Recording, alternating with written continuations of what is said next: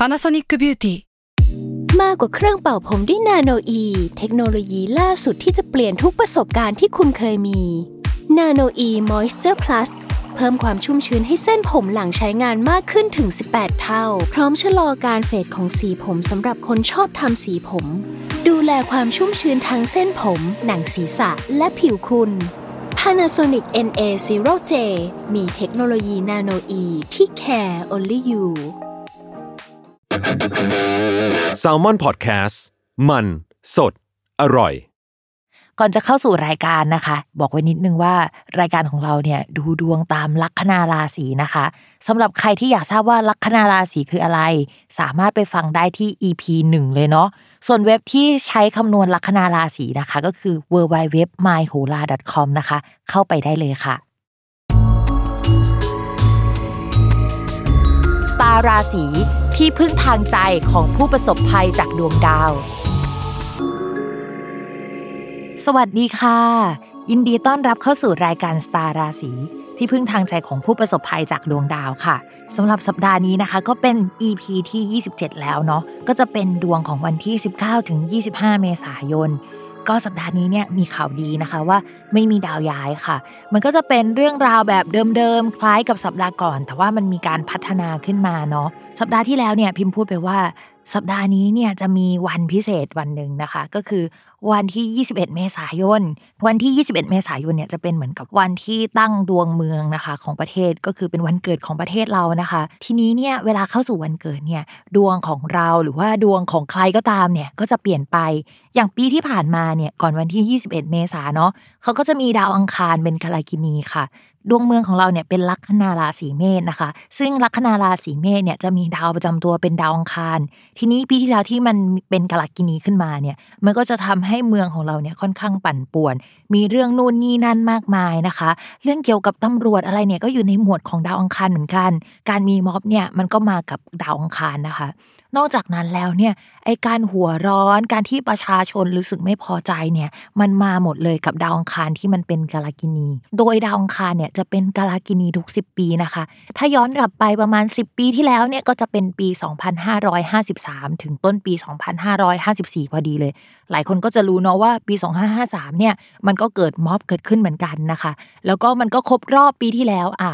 มันก็มีองค์ประกอบหลายอย่างตั้งแต่ดาวพฤหัสกับดาวเสาร์ดาวเปลี่ยนยุคเนาะที่ทำให้เกิดเรื่องราววุ่นวายเนี่ยมาเจอกันนะคะ โดยที่ดาวพฤหัสกับดาวเสาร์เนี่ยเขาจะเจอกันประมาณ 20 ปีครั้งเนาะแต่ว่าในตำแหน่งของปีที่แล้วเนี่ยต้องใช้เวลาถึง 60 ปีเลยถึงจะกลับมาเจอกันตรงนี้นะคะ อันนี้คือเช็คข้อแรกนะคะ ข้อที่ 2 ค่ะ ปีที่แล้วเนี่ยดาวพฤหัสมันจะมีจังหวะบางจังหวะที่เขาเดินเข้าไปที่ราศีมังกรเนาะราศีมังกรเนี่ยเป็นราศีที่ดาวพฤหัสไปอยู่แล้วไม่ดีอะค่ะ ทุกครั้งที่ดาวพฤหัสไปอยู่ที่ราศีมังกรอะจะพ้องกับภาวะเศรษฐกิจที่ไม่ดี ปีที่ผ่านมาเนี่ยนอกจากเรื่องโควิดแล้วเศรษฐกิจเราก็ดรอปตัวลงเนาะแล้วยังมาพ้องจองกับการที่ดาวอังคารเป็นกาลากินีอีกนะคะ ก็จะทำให้ปีที่ผ่านมาเนี่ยอย่างที่บอกไปเลยก็คือ ไม่รู้จะพังเรื่องไหนคือพังไปทุกๆเรื่องนะคะ ทีนี้เนี่ยหลังจากวันที่ 21 เมษายนเป็นต้นไปเนี่ยความเป็นกาลกินีของดาวอังคารน่ะมันจะดรอปลงแล้ว เพราะว่าปีนี้เนี่ยจะเป็นปีที่ดาวพุธมาเป็นกาลกินี ทีนี้เราก็มาทบทวนกันว่าดาวพุธเขามีค่าเป็นอะไรบ้าง ดาวพุธเนี่ยเขาจะพูดถึงเรื่องการสื่อสารนะคะ การคมนาคม พวกทีวีเอ่ยรายการข่าวเอ่ยเนี่ยก็จะเป็นอยู่ในหมวดดาวพุธหมดเลยนะคะ ในแง่ของการเมืองเนี่ยดาวพุธก็จะแปลว่าคนหนุ่มสาวนะคะ นักศึกษาหรือว่าคนจบใหม่ คนรุ่นใหม่ไฟแรงอะก็จะเป็นดาวพุธได้เนาะสำหรับปีที่ดาวพุธเป็นกาลกินีเนี่ยก็จะทำให้คนที่ทำงานในหมวดดาวพุธนะคะ หรือว่าเป็นคนในหมวดดาวพุธเนี่ยเจอกับเรื่องไม่ดีสักเท่าไหร่นะคะ อย่างปีที่ผ่านมาเนี่ยเราก็จะได้ยินเรื่องเกี่ยวกับวงการข่าวเอ่ยหรือว่าทีวีเอ่ยที่มันมีการเปลี่ยนแปลงไปเยอะเนาะ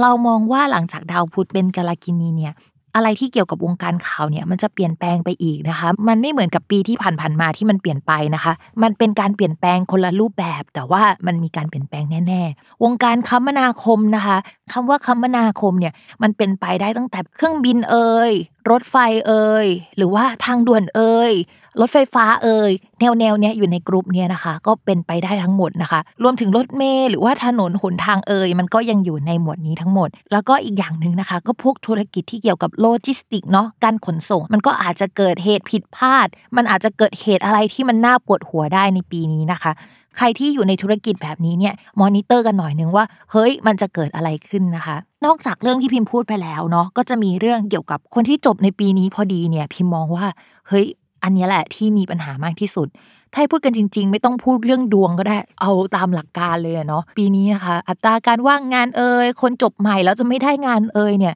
มันมีโอกาสเยอะอยู่แล้ว แล้วมันมาพ้องกับปีที่ดาวพุธมันเป็นกาลกินีอีก เพราะฉะนั้นเนี่ยใครที่จบในปีนี้เนาะอาจจะต้องอดทนฝ่าฟันอุปสรรคกันไปนิดนึงนะคะ ก็เป็นกำลังใจให้ทุกคนสำหรับปีที่ดาวพุธเป็นกาลกินีนะคะ ก็เป็นกำลังใจให้กันและกันนะคะ ก่อนที่เราจะเข้าสู่ราศีแรกนะคะ ย้ำกันอีกนิดนึงว่าคำว่าราศีของแม่หมอเนี่ยหมายถึงลัคนาราศีเนาะเวลาอ่านดวงอ่านตามลัคนาราศีนะคะ ไม่เหมือนกับราศีนะใครอยากทราบว่าลัคนาราศีคืออะไรเนี่ยก็ให้ไปฟังใน EP แรกกัน และสำหรับสัปดาห์นี้เนี่ยดวงเป็นยังไงก็มาฟังกันได้เลยค่ะ ชาวลัคนาราศีมีนนะคะ เรื่องการงานนะคะ เรามองว่าอะไรที่ทำในช่วงก่อนเนี่ยมันเริ่มออกมาเป็นรูปเป็นร่างแล้วเนาะคนลัคนาราศีมีเนี่ยก็จะพอใจกับผลงานประมาณหนึ่งนะคะ แต่ก็ไม่ได้พอใจกับมันทั้งหมด ตารางในการทำงานเนี่ยมันค่อนข้างเบียดเสียดกันในช่วงนี้ระวังว่าอะไรหลายอย่างเนี่ยมันจะขี่กันจนทำนู่นทำนี่ไม่ทัน เราอาจจะรู้สึกไม่พอใจหรือรู้สึกว่ามันเครียดเนี่ยจากเรื่องนี้เป็นพิเศษนะคะ หัวหน้าหรือว่าเพื่อนร่วมงานอาจจะยัดเยียดงานมาให้เรารับผิดชอบ ซึ่งมันไม่ใช่หน้าที่ของเราโดยตรงที่เราจะไปทำอะต่อให้เราอะรู้สึกโอเคกับการไปทำสิ่งนี้นะคะ แต่ว่ามันก็จะเยอะมาก ทีนี้เนี่ยช่วงนี้ถ้าสมมติว่ามันมีคนที่รู้สึกไม่ค่อยพอใจเรา หรือว่าเรารู้สึกว่าเราทำงานกับคนเนี้ยไม่ work อะไรเงี้ยคนคนนี้อาจจะทำให้เรารู้สึกไม่สบายใจมากขึ้นกว่าเดิมอะแล้วเขาอาจจะเป็นคนคนหนึ่งที่เราจะต้องไปร่วมงาน หรืออยู่ในตารางงานของเราที่เราจะต้องจัดการอะช่วงนี้นะคะ ดาวประจำตัวของคนที่จะไม่ถูกกับเราเนี่ยค่อนข้างแข็งแรงมากๆนะ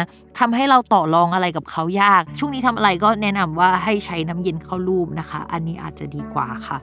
ต่อมาค่ะในเรื่องการเงินนะคะ ก็จะมีทั้งรายรับและรายจ่ายนะคะ แต่เรามองว่ารายรับสำหรับฟรีแลนซ์นี่ค่อนข้างโอเคนะ ก็คือมีรายรับเข้ามาจากหลายทิศทางนะคะ ถ้าจะใช้จ่ายก็จะมีการซื้อของใหม่ ๆ ในช่วงนี้ได้ พี่มองว่าช่วงนี้นะคะ ใครจะซื้ออะไรก็ซื้อได้แล้วเนาะเพราะว่าดาวพุธเนี่ยมันไม่ได้แย่เหมือนช่วง 1-2 สัปดาห์ก่อนที่ซื้อแล้วมันก็จะเจอของเสียหรืออะไรนะ เพราะฉะนั้นเนี่ยใครที่อั้นอันมาช่วงก่อนที่พิมพ์บอกว่าเฮ้ยอย่าเพิ่งซื้ออะไรนะ ก็ยังไงเนี่ยตอนนี้นะคะ ซื้อได้แล้วนะคะ ใครจะซื้อก็ซื้อไปเลยค่ะ มองว่าช่วงนี้ก็อาจจะมีทรัพย์สินเพิ่มเติมเป็นของจิปาถะยิบย่อยนะคะ ก็คือซื้อเก่งเหลือเกินเลยนะคะ ต่อมาค่ะในเรื่องความรักค่ะ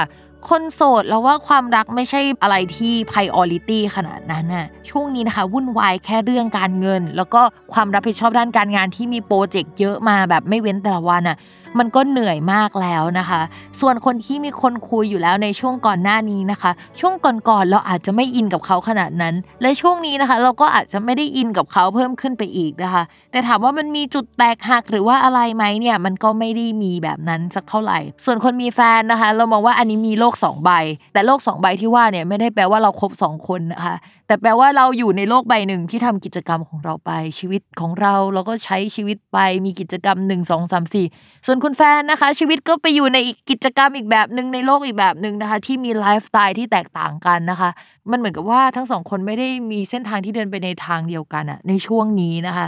ช่วงนี้เนี่ยจะเรียกว่าระหองระแหงมันก็ไม่ใช่นะคะ แต่ว่าความสนใจมันไม่ได้อยู่ในเรื่องความรักเลยอะมองว่าตอนนี้เนี่ยมันอาจจะยังไม่ใช่ปัญหาก็จริงนะ แต่ถ้าเป็นแบบนี้บ่อยๆ หรือว่าเป็นไปในระยะยาวเนี่ยมันก็อาจจะไม่ดีสักเท่าไหร่ บวกกับในสัปดาห์หน้านะคะ ดาวพุธซึ่งเป็นดาวประจำตัวของคนรักของชาวราศีมีเนี่ยมันจะเดินไปเจอกับราหูนะคะ ซึ่งราหูกับดาวพุธเนี่ยมันไม่ค่อยดี